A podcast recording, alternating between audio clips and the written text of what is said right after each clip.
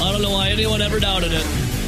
I don't know why Arizona Diamondbacks fans were uh, letting tickets go for Game Three for uh, pennies on the dollar when they doubted their team would do uh, exactly what they have done. Because once you beat the Milwaukee Brewers in the uh, playoffs, it is written in the stars that you will go to the World Series. Shame on you, Diamondbacks fans, for having a little doubt uh, there when the series shifted back to Arizona as the Philadelphia Phillies go down game seven of the NLCS. The Diamondbacks come back to get it done four to two. Diamondbacks Rangers World Series. The Brewers curse, which is now indeed a curse, lives on. Rowdy, good morning. Yeah, did you hear about uh, Chris Mad Dog Russo, obviously of High Heat on MLB Network? Uh, what what did the what did the Mad Dogs? Say? So Mad Dog goes on air. I actually sent you the Yep. clip Doing a play? and says that yeah, he's going to retire if the Arizona Diamondbacks make it to the World Series because they're just not a good baseball team. Here you go. I've been wrong in Arizona from day one. I, I, a, I'm stunned to beat Milwaukee. I thought they'd get swept by the Dodgers. I never thought they'd even go back to Philly for a game six. Uh, I'll I'll try it one more time. I would not be stunned if they won tonight. I would be floored, floored. And I'll say this right now. Just, uh, I'll say this right now. And Bob Raissman, write it down. If they win the next two days, they win the next two games and win this series in seven games. If they win, I will I will retire on the spot. Well, looks like Rizzo is done. Looks like the Mad Dog is done. Ben Kenny, who joined us yesterday, Rowdy, he was at the game in Philly last night as uh, he witnesses Fighting Phil's put up um, a little bit of a fight, but then the Diamondbacks said, you know what? We're destined to go. That's So now house." here is the exact history for the Brewers and the teams that have ended their season in the postseason. 1981, Yankees lost in the World Series. 1982, obviously the Cardinals won the World Series. I don't think Brewer fans will be forgetting that one Nope. anytime soon. 2008, the Phillies won the World Series. 2011, the Cardinals won the World Series. 2018, Dodgers lost in the World Series. 2019 Nationals won the World Series. 2020 Dodgers won the World Series. 2021 Braves won the World Series. Now 2023 for the Diamondbacks. Big question mark, but they have advanced the World Series. If you play along, what comes next? Well, every three years, three years straight, they win a World Series, and then there's a loser. Well, 19, 20, 21, they were all winners. uh, the pattern says the D backs are going to lose to the uh, Texas Rangers in the World Series. And it- all because of Creed's hire for the Rangers. Are the okay? Listen, it looked like the Phillies were going to get it done, right? Well, that's why they play a seven game series. Okay, um, are the Brewers cursed? I think it has now been confirmed. Let's see here, Rody. One, two, three, four, five, six, seven, eight, nine, nine, nine times, nine times. Remember when we were joking about this when Arizona beat the Brewers? And Well- obviously they swept the Brewers, but you told me what were the odds for the Diamondbacks to make it to the World Series? And at that point, we had moved on to eight teams left. Yeah. They were nine and a half to one, and they had the worst odds to advance to the World Series. Should have laid down on the Arizona Diamondbacks to make it to the World Series. I remember when it was Big 100, Ron. 100 bucks would have netted you 950. So remember when um it's unbelievable, I should have done it too. Remember when the Brewers lost obviously to the Diamondbacks? We had Big Ron call in. Uh his name on Twitter, Drunk David Stearns. Big Ron called in. He's a big betting man, just like Rowdy's a big betting guy. And uh, Big Ron, I told him, Ron, did you sprinkle a little bit on the uh, Arizona Diamondbacks to make it to the World Series? And he's like, Oh, what do you mean? Um, then we gave him the stat if you beat the Brewers in the playoffs 100% of the time you go to the World Series. I think I'll have to tweet at Big Ron, but I think Big Ron said he'd sprinkle a little bit on there. We all should have. I mean, it's more evidence that the Brewers are cursed. The Brewers, if you get to the playoffs, the Milwaukee Brewers, which is rare, and then the team beats you, I can't believe this. 100% of the time you go to the World Series. Rowdy, the Arizona Diamondbacks had Brandon Pfaadt going again last night. Who was the first pitcher to go against the Brewers? It was Pfaadt. Dude, by the way, Brandon Pfaadt was absolute was money. nails in the playoffs this year. He entered the postseason in the regular, so he had pitched in May, parts of May, June, July, August, September, and he wasn't a 100% big league arm Mm-hmm. going into this year. Like he's a young guy. He was absolute nails in the playoffs, and arguably was one of their better starters. When we say they're starting pitching with Zach Gallen and Merrill Kelly, who were two of the top 10 pitchers in the NL, you could argue that Brandon Pfaadt pitched better than both of those guys so far this postseason. Brandon Pfaadt the Brew. He, he did. He ERA over five. Yeah, he did the first game against the Brewers. Look at Pfaadt last night. He was a baller. The Arizona Diamondbacks. Um, okay, so Grant Bills. On the broadcast, they were talking about how, is Brandon Pfaadt pitched so well in these big moments, being such a young guy. And you know what his response was? Well, I pitched in some big games in the minors. He's talking about minor league playoffs. well, I picked some big games in the minors. Uh, um, like, okay, Grant Bills tweeted this out. Let me ask you. Grant Bills tweets out. Do you ever know if the Sounds or the Stars have ever ever won in the playoffs? No one cares. No, no, no, no. Grant Bills tweets this out last night after the the Diamondbacks, you know, punched punched their ticket. Here's the quote: "Nobody thought we'd be here." Then Grant says, "Yeah, because your team isn't good." Respectfully, Rowdy, can you call a team not good? that is in the World Series that is a wild card team and beat uh, the Brewers, the Dodgers, then the Phillies to get to the World Series. This is why baseball's a funny game. The Atlanta Braves were by far the best team in baseball. They're not playing in the World Series. Yeah. Last year, the Philadelphia Phillies played in the World Series. Remember, they got really hot and they made that run. Yep.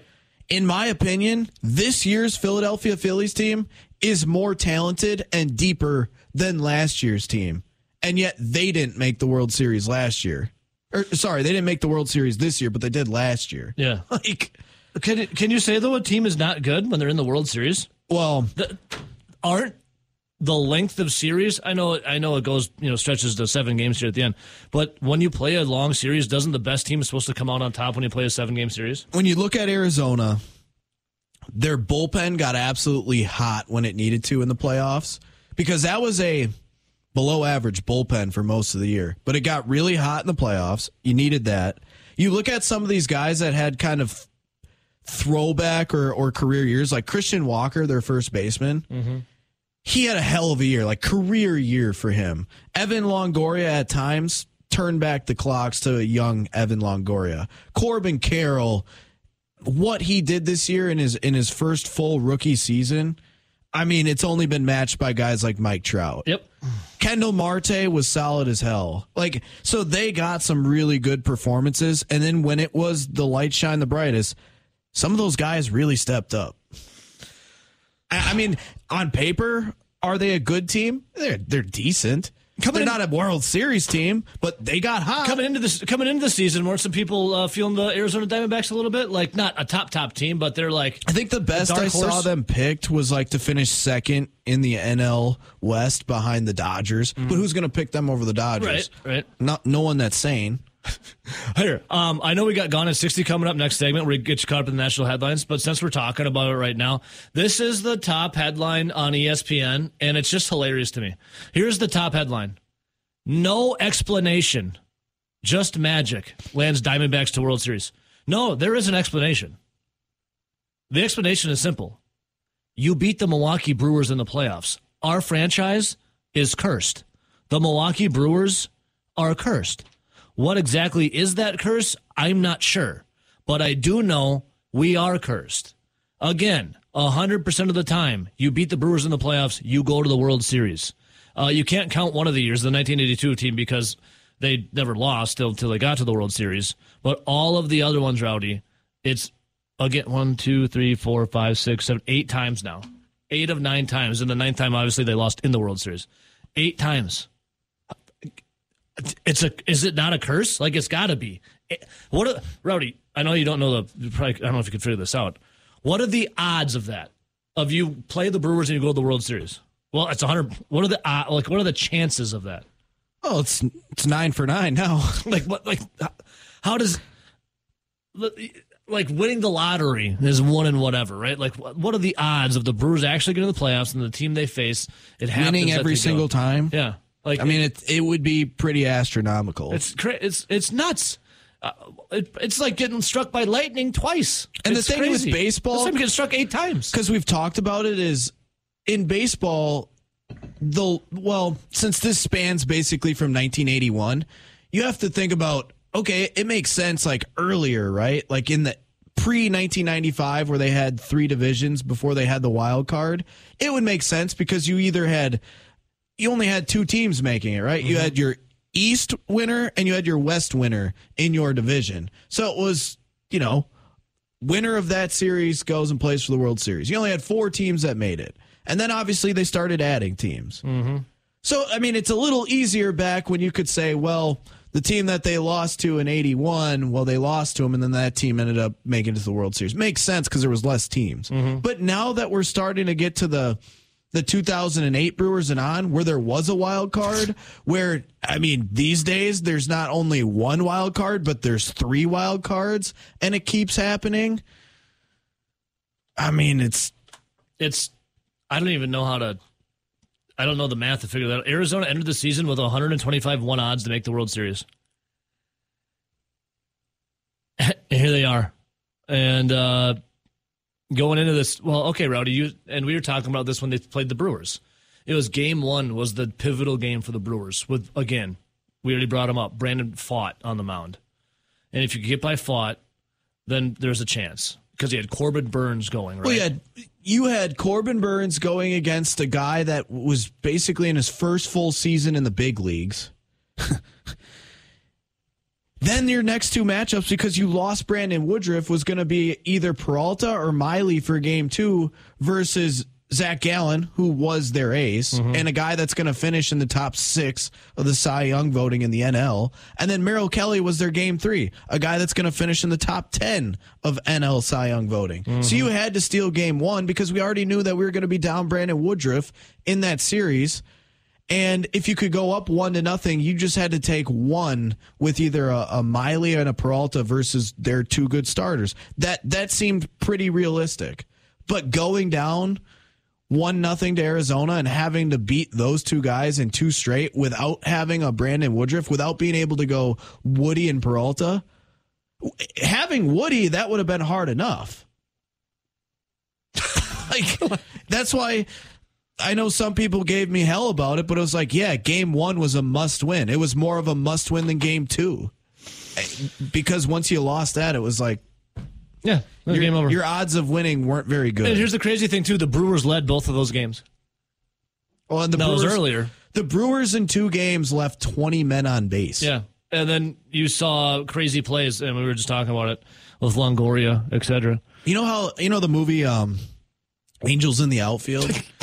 where they where the Angels could all of a sudden make all these plays. Mm-hmm. Maybe it's like demons in the field for the Brewers because all of a sudden they can't make plays, or or maybe you know the other team finds ways to make plays. Demons like Evan Longoria somehow made a you know a play where Evan Longoria is too old; he shouldn't make that play. uh, Rowdy, okay, in Angels in the outfield, demons in the doldrums. So in Angels in the outfield, right? There is the opposing team yeah. in the movie. Guess who the Brewers are? They're the opposing team. It's not we're not the movie's not demons in the outfield. We are just the opposing team in Angels in the outfield. we someone in the movie's got to be the person that loses. And in the movie Angels in the outfield, we are the team that loses to the Angels. That's what we are. It's not demons. We just happen to be on the bad, the, the losing end of the Angels, who for some reason like love to take the team that's on the other side damn it. Who is it that they play in Angels in the Outfield? Like, who is the? I don't know. I haven't I, watched that movie in forever. I used to own that movie when I was a kid. I'd well, it's not the Angels. No, it's not. Whoever they play, that's who the Brewers it, it are. It can't be the Angels. The Brewers are the team that the Angels play in Angels in the but Outfield. It's like whenever the Brewers lose, it just feels like I'm just going off of my memory. 2008, they run into the Philadelphia Phillies, who were incredibly good. Like the Phillies were good. Those teams were stacked. Yeah. So Ben Kenny can't cry about not winning a World oh, Series. Oh, he's crying. Oh, he is but crying. those Phillies teams in that time period were absolutely stacked. 2011, they ran into Albert Pujols. Okay, that makes sense. Albert Pujols is an all timer, right? He's all famer. He's good. But then David Freese was the guy that pushed the needle. He was the needle mover in that series. David freaking Freese. He had like two and a half good years in the big leagues. Of course, though, it was that one year where he goes off. And then you look at just uh, moving forward 2018. Yeah, the Dodgers were probably just better than you, but you had your opportunities. You, oh boy, did you ever. 2019, think about this. You had a Nationals team in which they had Bryce Harper, they had Trea Turner, Max Scherzer, a really good pitching rotation. And that was the year where the Nationals didn't do anything. And Harper signs a big year, you know, big long time contract with the Nationals. They're already starting to talk about how they're going to ship Trea Turner out in the future. And then that Nationals team that didn't even have Bryce Harper goes out, wins the first game of a world, uh, a wild card, and then goes all the way. Like that was the year where Davey Martinez got that team in the second half just on absolute fire. It was like, really? You're not you're not even going to win it with Bryce Harper, arguably the best player in that franchise history at that point. Yep. Just horribly unlucky. Four 2020 kind of is what it is. They didn't deserve to be there. They don't recognize 2020. And then 2021, Braves get absolutely hot. Brewers just decide not to do anything. Brewers get not hot. Joc Pederson is the biggest thorn in the side for the Milwaukee Brewers Yep. ever. Yep. Everything, everything just that can go wrong goes wrong Yeah. for the Brewers Yep. That's the Brewers. every year. Every year. And now the Phillies, they're done. They'll uh the Diamondbacks will meet the Rangers. Yep. One second. Line one. Good morning. What do we got? Na na na na na na na na. Hey hey hey. Goodbye to Ben Kenny and those stinking Phillies. Kaner! King, this is your best call ever. Kaner! Kaner, I didn't know you were on hold this long. Thanks for waiting, buddy. What's going on, dude? Oh, I mean, with with all the, the the crappiness going on with our teams, it's fun to see people you know and their teams just blowing it when it matters. Oh, there's nothing. There's nothing better than Ben Kenny tears. It's like when uh, Eric Cartman is looking s- tears of Scott Tenorman. It just feels oh so good to see Ben Kenny cry, and he was there Right? too. that was better. And Craig, Craig Kimbrel haunting his dreams from the game previous, even mm, even better. God, Right? And it. what what he keep saying? He's going to tell his grandkids. I mean, doesn't he need a fling first? Yeah, you need something that's not his hand first, King. As everyone's piling on Michigan, Jim Harbaugh now, and all the sign stealing, let's say Wisconsin had everything they needed the signs, they stole them all, they knew the game plan, everything. Yeah. Would the Badgers beat Ohio State? I still think we call a bad game. Currently. Rowdy, what do you think? Well, I mean, you brought up Deion Sanders, and Deion Sanders said, well, this is still a sport where you can mail them your game plan and your plays, but you still have to Gotta stop them. and Do it.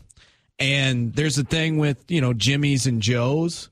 Clearly, the Jimmy's and Joe's, Ohio State gets overall the better players. That's not a secret. Now, could that change if, if Luke Fickell was able to potentially build something here? Maybe. But clearly, they're going to have the higher touted, higher recruited players, and they're going to have more of them. I, I don't. I think this year, with the changing of the offense and the defense, with the fact that you're already recruiting at a lower level, we know that they don't necessarily have the players that they're looking to fit these schemes. This is one of the best defenses Ohio State has had in a while. Yeah. This, that's a this is a huge ask. So yeah, that even having their stuff, it's still a huge ask. Here's the, here's the Deion quote uh, in, in, that you brought up here. And, uh, But what are your thoughts? I mean, everyone's trying to get an edge. I mean, everyone's trying to get whatever edge they can. Um, you could have someone's whole game plan. They could mail it to you. You still got to stop it. You still got to stop it. So, in football, it's, it's not as pronounced as baseball. If I know a curveball is coming, I'm, I'm, I got you.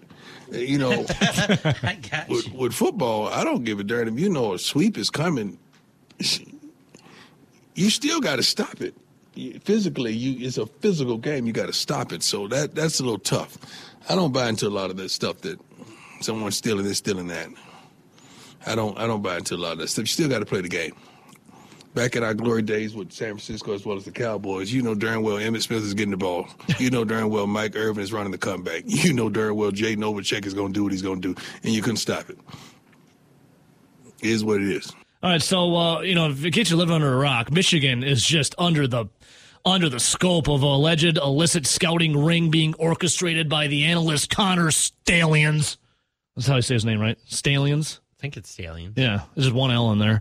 Uh, so on yesterday, sources told ESPN that he bought tickets for games at four schools outside of the Big Ten that were either in college football playoff contention or playing contenders. There are also record of Stalions buying tickets to the 2021, 2022 SEC title games. Uh, tickets to the title games were purchased on the secondary market. He also learned that Stalions, who is the center of an NCAA investigation into Michigan's alleged sign stealing operation, bought tickets to to a 12th Big Ten school. Uh, yada yada yada. According to more sources, he's at all these games, blah blah blah. Has been doing it for like a long time. Since 2021. Yeah, uh, 2021, and that uh, he had purchased tickets more than 35 games at 17 stadiums around the country. He has used a network of at least three people who afford the tickets to attend games, and there's been an hour of video evidence that shows a person sitting in a, a seat appearing to video the home sideline with a smartphone. Uh, that would be a part of Stanley and his crew. Um, they said Probably that had good battery life. Um, th- there's just so much into this that a lot of it. I know you feel a little differently, RJ. A lot of it feels like to me, it's like, so you went and watched a football game, and you just happened to look at the sidelines to see what they're doing, and maybe filmed it. Like Yeah. everyone's got their cell phones out. Filming it's illegal though. No, like most people there are not That's filming the- the hand signals. Correct, true. That's but like you're there just scouting only- a game. that's the only part here. Like, take notes, do all that, but when you come out in a game with a laminated card that shows an opposing team's signals for plays, Yeah, I saw picture him next to Harbaugh with one of those Yeah, cards. That's that becomes Was it little- officially the other team's signals, or was he just having a? Was it ever confirmed that's what it was? Because Uh, I, I I don't know. it it does appear that people are saying it has been confirmed. Those are some of were some of Ohio I saw it floating around on Twitter. Yeah, those were some of Ohio State's uh, offensive signals. yeah. Um, now the ones where you know there's it- this is where the the line gets blurry. You don't know what somebody's picking up in game now, as opposed to the signals they had already, and it it becomes an issue solely for that. Like I I don't know where the line is right now, and if you can tell me you had their offensive play signals and you could look over and know what was coming, yes, you still need to be able to stop it. But in this scenario, Michigan has the people who can stop it. Like right now, I'm it, like if Wisconsin had it, I'm still sure they'd break off a 20 yard play at some point in time. It's just there's that line there now. Michigan say, no, no, no, we picked that up in game. Well, I don't know about that because this guy who's been working you, for you for the past three seasons has been going to the games that people say they have video of him videoing the sidelines. And I haven't seen that tape yet. Yeah. But the optics are not good for you. Now, in game, absolutely. There's people who showing that. Uh, they're like, well, look at this. Ohio State turns to the sideline and they're calling a play, and Michigan, the whole sidelines, making a point, making their own signal to let the defense know what's going on. If that was in game, awesome. But you don't know. And it's still one of those if they saw the signal and they knew the signal, they knew the play, and they can put somebody in a specific place to have that happen. And especially in like no huddle kind of spread situations, sometimes those plays aren't getting called until you cannot then go call a new play. It's because there's a lot of. I think the most reaction I see over the story is I had no idea it was illegal to go watch a game on the road, like to go scout a game. Like uh, that's the most reaction I see from people. It's like I had no idea it was illegal to go out there and just watch a game. Yeah, I mean they still do video exchange. Well, that's the thing that I don't get. It's like if you can do video exchanger, you can basically get your hands on any tape that you want to from any game because I mean look at especially college football today who's not on TV right. who's not on TV that Michigan's going to play and actually would care about Yeah, like like you can record the TV and watch it what I'm that way. But like uh, when they do, I mean, people trade tape all the time still. But that's what I'm but saying. You're it's like only you can- allowed in the end zones. Where they trade tape and you can go so maybe i'm going to trade tape. Maybe i'm going to go and and uh videotape uh, or dvr like a game or you know whatever. You could still be hawking sidelines when you're watching those films and seeing if you can pick anything up. Yeah. and like i just know from back in like high school you know there were always the people that would go and watch the team you're going to be playing in a couple of weeks games just to see if they could pick anything up maybe they weren't recording anything Yeah, see, that's illegal. In the WIA, that is also illegal. You cannot record something that doesn't involve uh, somebody from your team. you might have like staff. that you might have that one coach or like that one dad that sits there and he's like well they like to run sweep out of this Uh, like Yeah. whatever so it feels like this is just people don't like michigan and harbaugh maybe they went a little far but i feel like it's easy for any team to do this and to not get caught Yeah, probably shouldn't be wearing your Michigan stuff when you go to games. I just assume everyone's I don't trying to get an edge and an Like- advantage in doing stuff like this. couldn't you wouldn't you think that it, say i was employed by wisconsin or minnesota Mm-hmm. i could just buy tickets and maybe not necessarily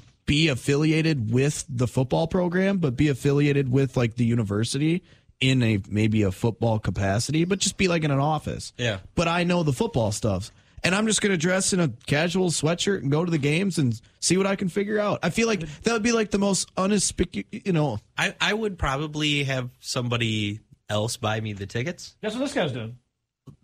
Yeah, but how do they then have evidence that he went to the games?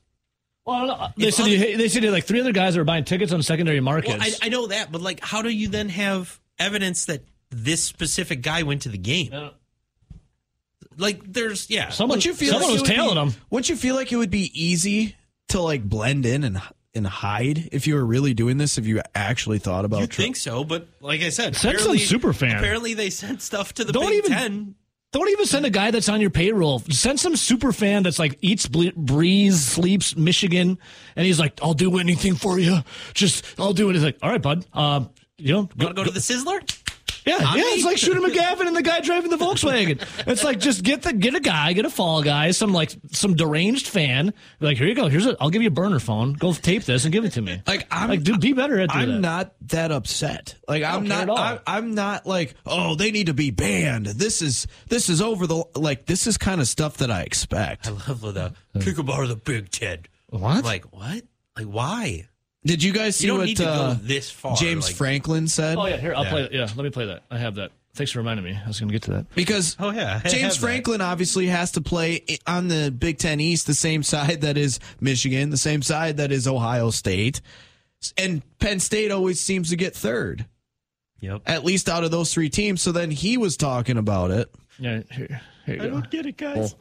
are we disguising it? I mean, what happens is you get to after games and you feel like you called a very unpredictable call call in a situation and they're in the perfect defense for it. And you're sitting there saying, "Well, how is that? What what would ever make you play cover 2 on 4th and 1 and we're in a heavy personnel group?" But they're in it and you got a shot called there you know those things kind of make you kind of second guess and you kind of go back and look at those things and what you need to do to disguise it and and um, if it happens once that's one thing but if it happens over and over then then you're aware of it um, Don't you adjust? so for us that that's something that that we always are looking at but obviously with some of the things that are going on right now it it magnifies it um, are we disguised There you. There's James Frank. Basically, James Franklin again just proved to me over the weekend that he's the most overrated coach ever because when I was watching the Ohio State game I don't know. Did Ohio State have his plays? Did they know exactly was going to call? Because I know that in in real time they were 0 for their first 15 third down conversions. What did Ohio State have all their third down calls, or do you just suck at play calling, I think we know the answer. or was Ohio State just better than you? I think it's that one right there. Yeah. Like, So when he says stuff like that, it's like I'm going to take it for a grain of salt. Yeah. I get it why he'd be maybe a little salty, but then there was another one there there's just another clip with it and he's referring to a game that they played in Michigan and it was like, "Well, I saw your guy where you drew up this play had a step on the Michigan guys cuz they clearly were not looking for this, but then they made a play and they were faster than the guy you tried to get the football and then your guy fumbled it." So I mean, you what are we tell doing? me. What, what are we doing here? You gotta, sounds like you got to execute better. What are you doing here, James? All right, before break, let's go uh, take a call. I, I just want to say I chuckled so hard when I heard that because I'm like, yeah, Ohio State must have had all 15 of their third down plays. That's why you're so bad. Yeah, Rowdy, um, you did say you're not looking forward to the Packers game. on I, I am just because it's like uh, like a social experiment. It's you know, it's it's what's going to happen. What will Matt LaFleur f up next? How will how will the Packers continue to regress, or will they surprise everyone and you know get back on the good foot? I don't think that's going to happen, but So I was looking at that game, obviously, Minnesota, Green Bay. You know how Green Bay opened as a one point favorite? Yeah. Some places it was popping up now Minnesota is a one point favorite. I'm gonna I'm gonna do a Twitter poll in Zone Madison. Which game are you looking f- more forward to watching? Which game are you looking forward to more forward to? I gotta work on the verbiage to watch. Wisconsin, Ohio State, which we all think Ohio State, a lot of people do, is going to just whoop on Wisconsin, or the Packers versus the Vikings. Vikings coming off what two game win streak? They just beat the 49ers. Um, so I actually looked at this last night too. You know how I, I occasionally like to look at the the luck ratings. Minnesota was the unluckiest team in the NFL for the first three four weeks, mm-hmm. and clearly it was showing that they were ugh, they were having play after play after play that were just backbreaker bad luck like really type plays and that's how they found ways to lose games. Mm-hmm. Because hey, this minnesota team for like the past two plus years have played how many one score games that they either find ways to win in good years or find ways to lose in bad years? Well now it's this season and now they're what six seven games in it's starting the tide is starting to turn they're no longer the unluckiest team in the nfl the packers are actually more unlucky than the course they are. vikings at this point Of course they are. All right, uh, which game? Which game? Which game are you looking forward to more? The Packers and the Vikings, or the Badgers and Ohio State? easy ohio state wisconsin i know i kind of talked about it a little bit earlier in the last segment but it's actually decent enough weather if it's not supposed to rain on saturday right? We get at least 50 degree weather as we creep closer to halloween in november. We have a huge night game. The atmosphere is going to be fun for a night game. You're down on regent street. It's halloween weekend. Vibes are going to be high. People are going to be out. It's going to be fun at least for the first quarter, maybe mm-hmm. first half. And then if Wisconsin does play up and they do have a close game, you're sitting there going, man, we have all these people here at the red zone. We're having a good time. The Badgers are actually playing well. It's competitive. But if they don't, it's like, well, it's still Halloween and look at all these fun people are out and about and blah, blah, blah. The Packer game, you're sitting at home on your couch on a Sunday and you're like, well, this is this is my day of rest, nothing to do but watch football. And if they just continue to look like crap, you just sit there and just start going through it by yourself on the couch. And you might uh, also have the Sunday scaries, Rowdy. Yeah, from From the partying on game. Saturday. See, So not only it's compounding, right? Like the depression of potentially losing and getting your ass kicked, and then you have the hangover hitting you, Not and then you know you have to to, watch the Packers at noon, and then you see the Kirk Cousins come in, uh, blasting Creed and just dragging a hog all over the Packers at Lambeau Field. Man, I'm telling you, the Green Bay game's not going to be one to look forward to. I just put it out there at Zone Madison on Twitter. Go get your vote on which game are you more looking forward to watching? Packers, Vikings, or Wisconsin versus Ohio Some State? people might say they're more uh, more curious in next March's first Brewer game. Or do you just want to, or do you just want to do an Aaron Rodgers darkness retreat over the weekend coming up here and just put your phone aside, unplug, sit in a dark room Or Saturday and Sunday? Maybe maybe you should throw this in the poll uh, the poll if, unless you already tweeted it out. I mean, I gotta just delete it and retweet it. Uh, Are you most looking forward to a Wisconsin Ohio State this weekend, B Minnesota Green Bay, or C Bucks first game? oh, Because obviously it's Dame time, right? Thursday. Giannis just inked his extension up. I'm just gonna. Damian I'm, I'll stick. I'm just gonna do the football one. I, I like where we're going at though, but I just want to keep it. I want to see the gauge because what do we all think? Wisconsin's favored the biggest underdog they've been in 30 years at Camp Randall. 14 and a half still, or has it gone to 15 yet? It's been at it's been at 15. So we all think it's going to be an ass whooping. And then the Packers flip in between of being a one point favorite, one point underdog, right? So I pick them with the Vikings. Are the Vikings favored now? Yes. yeah. So one's perceived as close, perceived as close. The other one's perceived as a blowout. But which one you're more excited to watch? The perceived blowout or the one that potentially has to be close? Watch it just watch it be the inverse. Watch the flip happen. Watch like Wisconsin somehow like shock the world, and then the Packers just go and get just bludgeoned. But that's the other thing about it. It's like you have no expectations with the Badgers. Your your expectation is it's Halloween, it's a night game, it's Ohio State, it should be fun. Mm-hmm. If the Badgers play them close, bonus. But when you look at the Packer game, obviously two teams in the Vikings and Packers that have found a lot of ways to lose games this year and haven't necessarily played well. But the Packers are clearly regressing while the Minnesota Vikings are playing better football as of late. It's two teams going in the opposite direction. Mm-hmm. That feels like it could be a stinker where the Packers play like crap, and the next thing you know, the Vikings are putting points up on the board because they do have a good offense, and it's 28 to 10. The Vikings are winning, and it's the fourth quarter. And you were hoping that the, the, the Packers, who had played a soft schedule but had kind of struggled, would find a way to get it the train back on the tracks, and yet here we are. They still can't do it mm-hmm.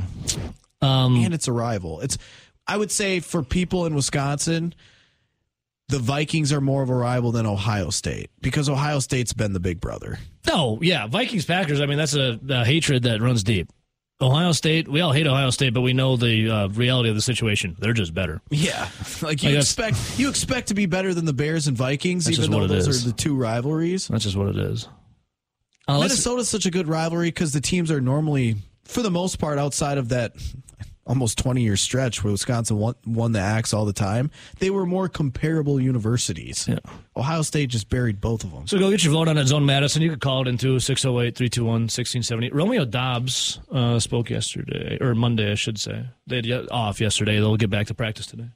Romeo Doubs was asked, what gets this offense turned around for the Packers? Fast, if I have to be honest, I'm sorry, but it it comes down to the same answers every time. You know, I say it all the time. You know, we got we got everything we need. It's just in a matter of how fast we could pick up on it and just keep our foot on the gas whenever we get started. It's about starting fast, Rowdy. Um, the last three games in the first half, they averaged 1.5 points.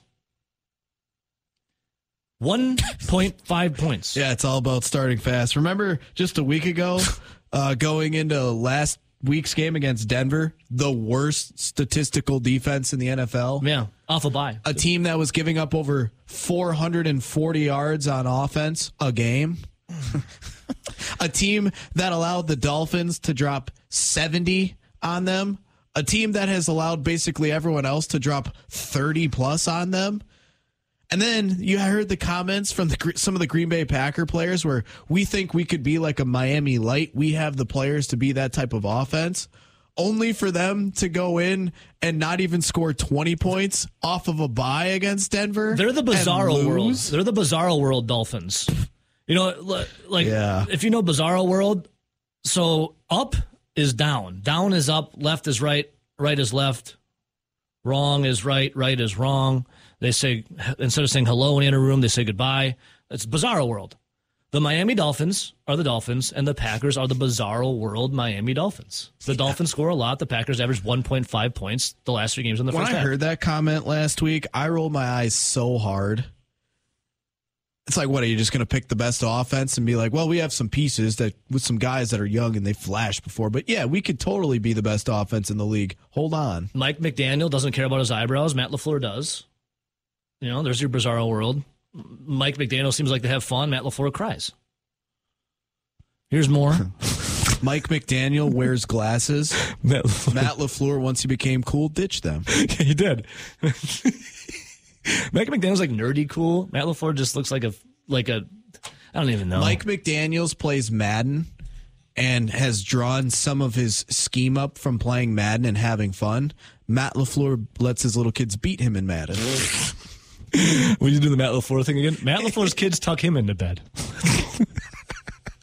Um, let's see here. Romeo Doubs, one more from him. He says, uh, obviously they are frustrated, but you got to keep plugging. I mean, it's human nature. The frustration is high, um, and that's everyone in this league. But um, again, man, we just got to continue to just keep harping on it, you know, because you know that's the only way we'll get better. Like myself and everybody else in this building knows that we have the pieces to the puzzle. Do you? And I got confidence in our group. This every time that they talk about this, like we need to start faster. We got to keep harping. It just sounds like it's more and more coaching. It's coaching. It's coaching. Uh, Tucker Kraft. Remember we were talking yesterday? Like where does Tucker Kraft been? Rowdy? Yeah. Has, has Tucker? I had to look up his stats, and it turns out he has two catches for five yards. Like, oh, we drafted two big tight ends, man. It's going to be sick. Tucker Kraft has been a ghost. Well, Tucker Kraft actually stepped in front of the media. Uh, and he was asked, you know, do goals change when you're struggling? I mean, I think as far as team goals, the, the goal is to win every week, to go 1 and 0. Me, as a rookie coming in here, playing considerable amount of reps, you know, every week my reps increase. I'm told you're not a rookie. You have a, a responsibility on the field to go do what you're asked to do. You're no longer thought of as a young guy. What is Tucker Kraft's responsibility for Matt LaFleur then, Rowdy? I well, the fact that like, I had I think to you see him on the ask you a question of whether he even has a reception this year, mm-hmm. and then looking it up, he had two for five, and they both came in the same Lions game. One was for six yards, and one was for minus one. I think he's just asked to try and block because he's clearly not asked to catch the football. Yeah, Mike and Porter just said Tucker Kraft hasn't missed a block like Josiah Deguara does. Well, I believe he has on a few chip blocks. Yeah. Him and DeGuara, from what him, DeGuara, and Sims are guys that I can remember when Was it Hutchinson? yeah, being asked to chip block against Detroit or against Vegas, against some of the pretty decent edge rushers or defensive ends in the league. Mm-hmm. There wasn't a ton of success there, clearly. All right, Aaron Jones spoke with Tucker Kraft too. Was like talking about does it take time to learn how to win? Here's uh, Tucker Kraft talking about his little kind of a conversation with Aaron Jones end. We lose this game, we watch the film, we come back, but we got to improve something. We got to, I mean, no one has to come out with any supernatural ability. It's just maybe cleaning up practice habits. Maybe, you know, spending an extra 20 minutes, 30 minutes a week watching film. Maybe watching it as a unit alone. Maybe watching it as an offense alone, you know, without the coaches in there. You know, us just being real with each other.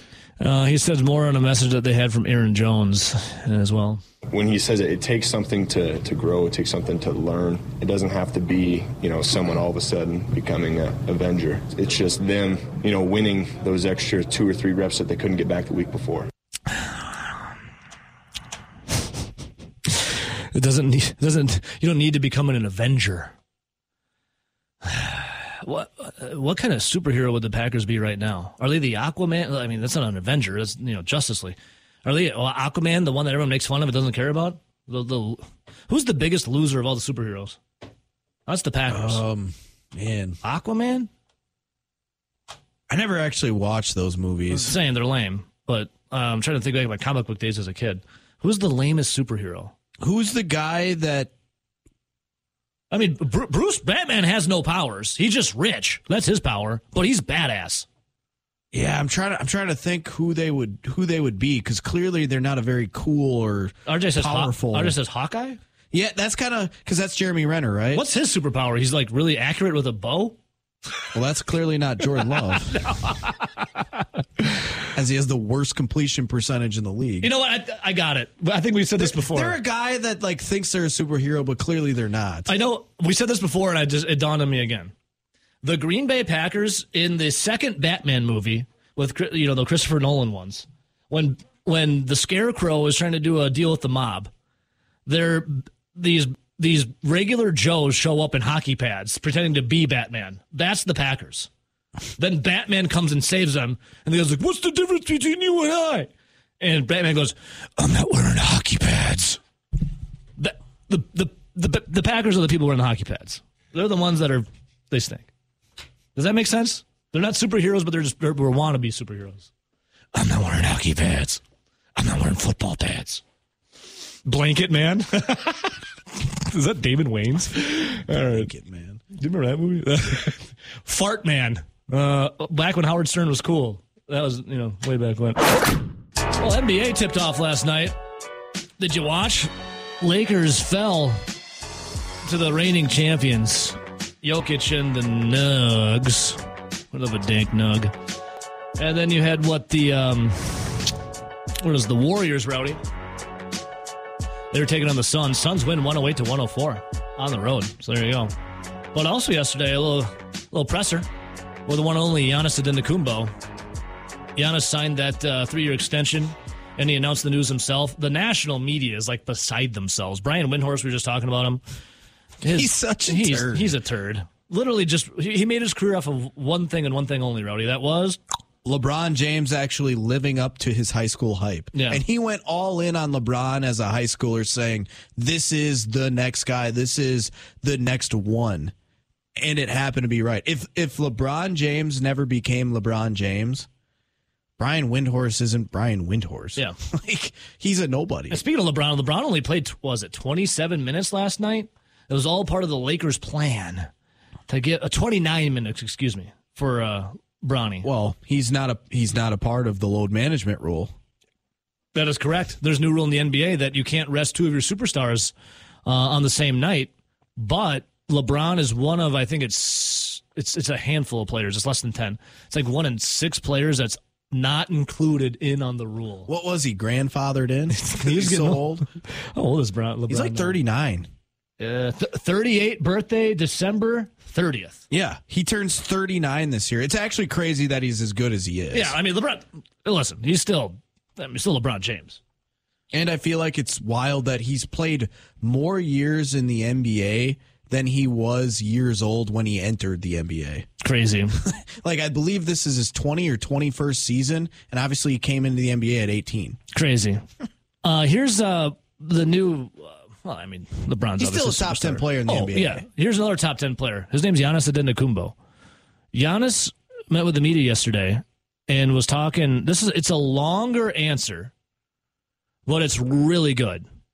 Giannis is the Giannis is the man. Giannis is the greatest thing Wisconsin has right now. Giannis rules. He is the ultimate family man, great morals, great individual, great character, the work ethic insane, the story is incredible. Everything about Giannis is amazing. Like he is awesome. Here is Giannis's response unasked, and this is uh, asked by Andrew Wagner, who's going to join us at nine o'clock. He asked Giannis, "Why Milwaukee? Why did you decide to stay here in Wisconsin and not move on?" long answer, but let me just keep it short for me that I'm very like I'm very loyal. Even though you might hurt me or you know do something to me, I always like try to forgive you and see the best in you. Uh, and when you were there for me in the beginning, I'm there for you for the rest of the, our lifetime. You know, and for the the Milwaukee Bucks organization, they've been there with me uh, since the beginning. They changed my life. They changed my family life. Um, my kids were born in Milwaukee, Wisconsin. That's what the passport says. You know, my mom is here enjoying her life. Uh, my dad spent a couple years here before he passed away. My brothers went to school here in the private school that, you know, before I came here, I wasn't able to afford in my, my lifetime. Uh, my kids are going to a private school. Um, they've changed my life in, tremendously. I'm extremely happy. I know the in and outs of the city. The the city shows me a lot of love, uh, and also whenever I go out there and have time with my family, they also give me space, which is crazy to me. You know, when they see me on the street, they give me space. Um, they respect me who I am as a person, what I've done for the city of Milwaukee, and for that I I can't turn my back. You know, not now, not in the future, not never. And I want to be committed. I want to give back to the city of Milwaukee. We won one championship, but I, I believe that we can win a second one. And I'm gonna try my best. I'm gonna do what I always do. Try to have fun while playing the game. And uh, I hope I can uh, create another parade in the near future. That you know, 600,000 people, the whole Milwaukee can be out there celebrating, no matter you know the color of your skin, white, black. Everybody was out there, you know, celebrating something that happened after 50 years. So for me, I cannot take that lightly. I hope that uh, we can do that again. Unbelievable answer from Giannis Antetokounmpo. And I be- here's the thing: I believe him. I believe him. Do you believe him, Rowdy? Well, I mean, he hasn't. I believe the guy. He hasn't done anything that would say that he would leave Milwaukee. Like there were those rumors, right? But how many times It's every offseason. when he had those long extensions, and then there was what? It was one All Star game that was was it in L.A. where he was out in L.A. and they were Yeah, asking they're him, chasing him around everywhere. He's like, "Hey, get away from me, you freaks. Yeah, will you ever come to to the Lakers or will you come play for the Knicks? Leave me alone. and he just was kind of like, eh, and shoo, you know, like, "Stop poo-pooed him and, me." and pushed him away. Yeah. And he has said verbally multiple times that in, as long as Milwaukee is, is a continued winner, or we're trying to win, or we're, we're at least putting good pieces on this team, I'm going to stay. Well, Milwaukee has done everything he's asked. Like they went out and got Jrue Holiday. Now they've changed it up again, and they brought in Damian Lillard. And remember- brothers. Remember, yeah, they've let it, they've let his brothers come and play with him. Thanasis waves a mean towel. Um, but like, how many? How long ago do you remember those Damian Lillard wanted to play in Milwaukee, or him and Giannis were kind of talking? And but that was like two years ago. Yeah. and now it finally happened. It- clearly, he has given everything to Milwaukee in that Bucks franchise. Because let's be honest, if Giannis wasn't as good as Giannis is. This franchise never would have won a title. Oh, it- this well, yeah. franchise wouldn't be relevant. There'd It's be no there'd be no Deer District. There there probably wouldn't even be a Fiserv Forum.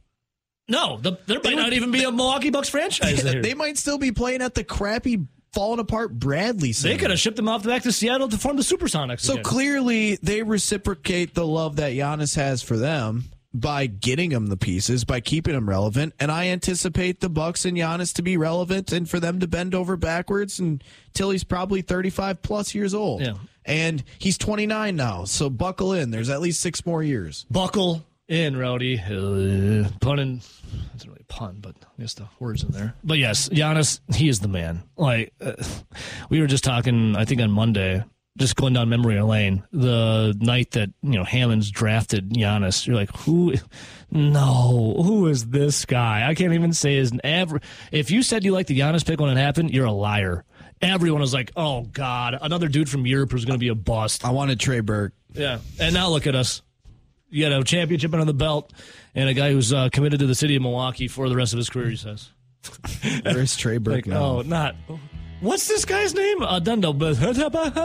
This guy's gonna be a bust." I remember when you drafted him on the whiteboard in the studio. We phonetically spelled his name out. Uh, Like, I guess we'll bother to learn this guy's name. Now look at it, unbelievable. Andrew Wagner. Good morning, Andrew. Good morning, gentlemen. Now, before we get to the Brewers, you, Mr. Wagner, Andrew Wagner, Forbes.com, you were at a press conference yesterday with the one and only Giannis Antetokounmpo. A question that you asked the Greek Freak is just making its rounds everywhere. But before that, what's up, dude? How you been? I'm good, man. Good. You know, just taking my uh my investment manager, Rowdy, has has, has helped me uh, bolster my portfolio. so you know, I'm uh, I'm eating at Arby's once a week now. So Uh, rumor is they have the meat. Is it true? we got the beats. Glad we moved you up I- from Taco I all John's. my- do you do you have a financial planner? Yeah, I get my my tips from Rowdy in the morning on the Razor's Edge. What Yeah. up? Yeah. Some days you eat steak. The next, like I said, it's a potato olay. What do you get? What's the go-to order at Arby's? Dude, I'm old school, man. Just give me the big ass roast beef. Yes, same. Giant curly fries. Yep. Arby's sauce and some horsey sauce. Yep. That's it. Slathered all over me. I don't. I don't need any of this churched up other nonsense. You know, just give me a big old roast beef. Give me that shaved shoe rubber. Put my face right in those beef curtains. I curtains. will say the Jamocha shakes are very underrated. See, Rowdy doesn't drink coffee, but he's his his one claim of trying coffee is uh, the Jamocha shake. I don't. I I got a Keurig on my nightstand. I drink it so much. I got a little black coffee right here. All right, Andrew.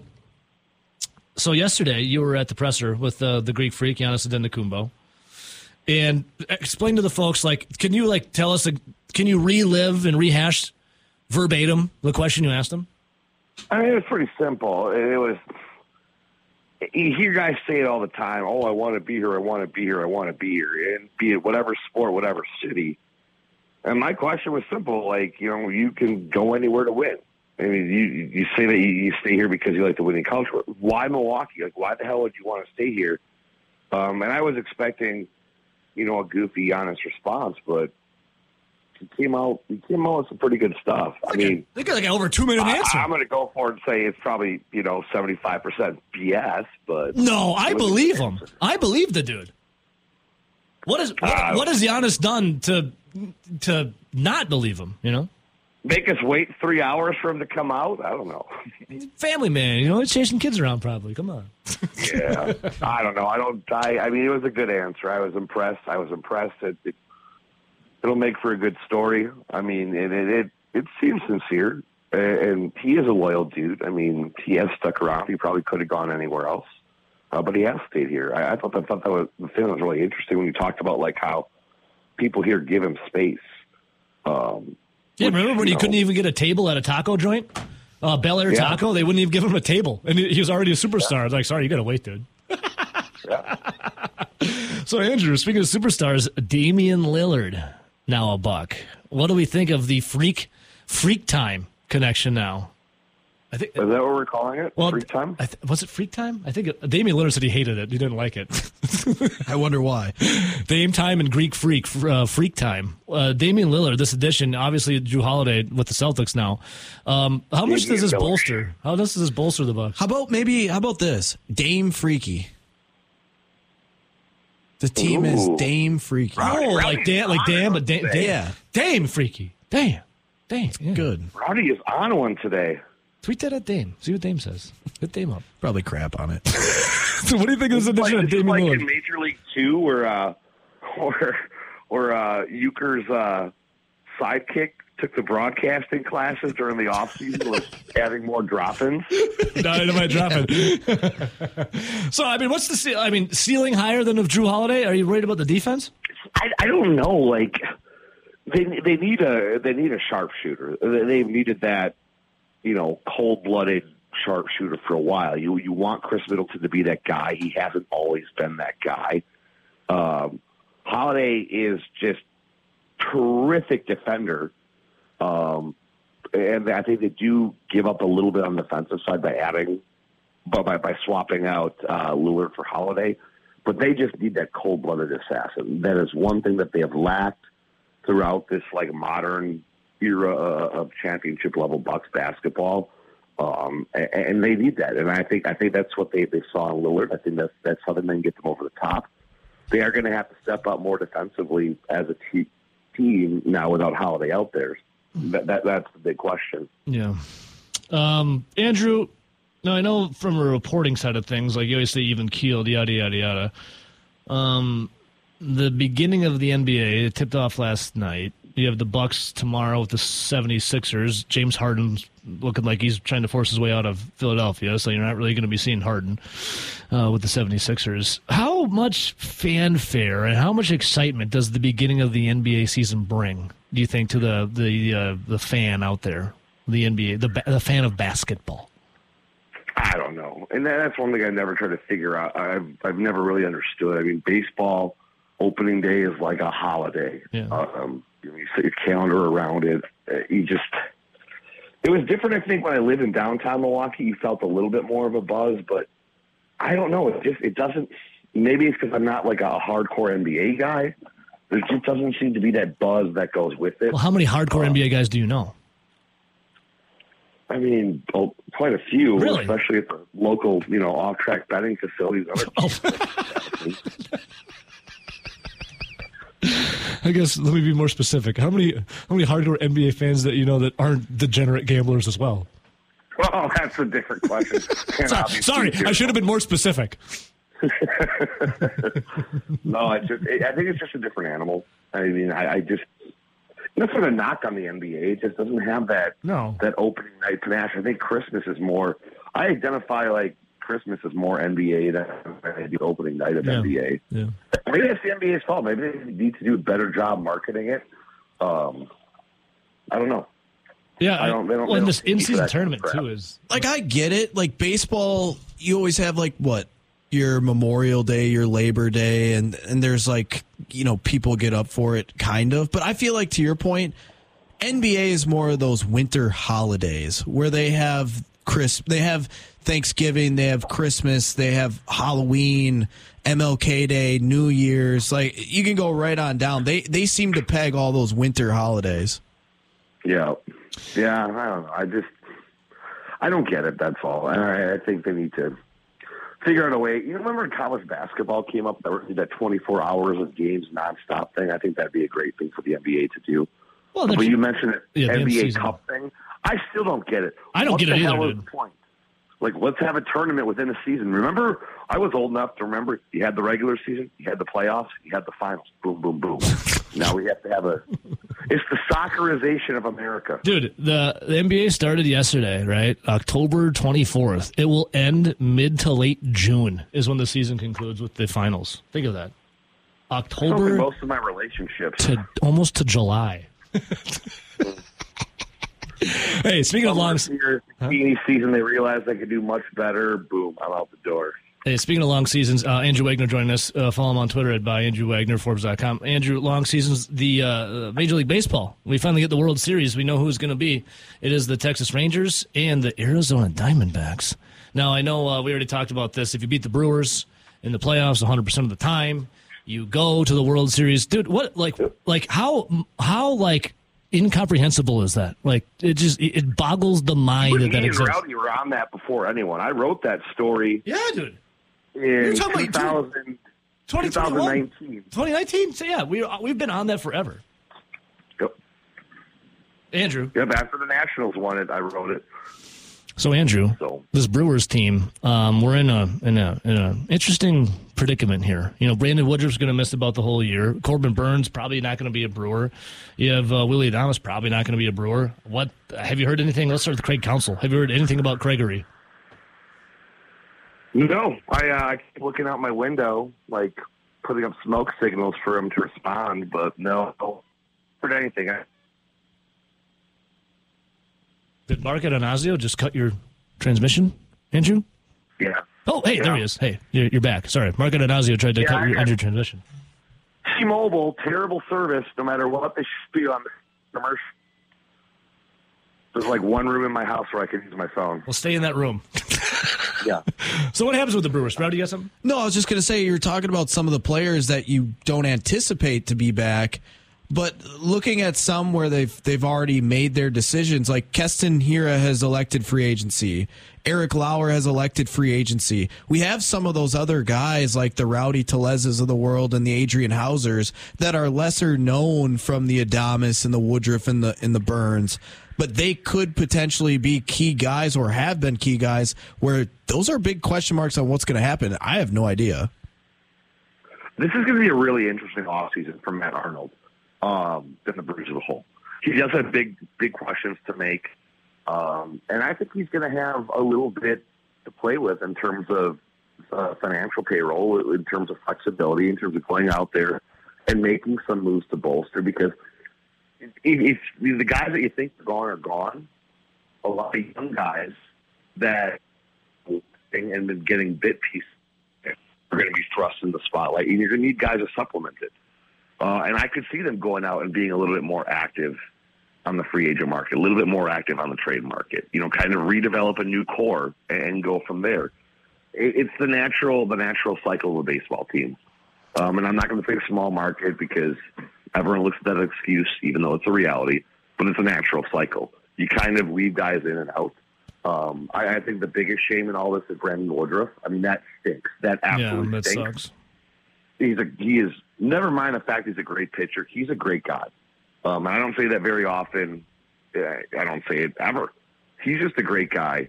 He's a good teammate. He's the guy you want in the clubhouse. He's the guy that in the middle of a losing streak, you want to have the ball because not only is he going to go out there and just burn asses for seven innings, but he's also going to be the guy that says, "Hey guys, don't worry, we got this." You know, lighthearted, just boosting everybody up. You need guys like that. Uh, losing him for an entire season that hurts. That hurts bad. Andrew, I have a question for you because normally I like to be, I'm more the pessimistic guy, right? I, I like to call myself a realist. In this Woody injury, I'm trying to be optimistic and I'm looking at it this way. if he would have stayed healthy and, and everything would have ran its course, I think it's 50 50 whether they would have signed him to a long term expensive extension or would have traded him. Now, with this injury, yeah, it absolutely sucks for the Brewers because it took away moving him.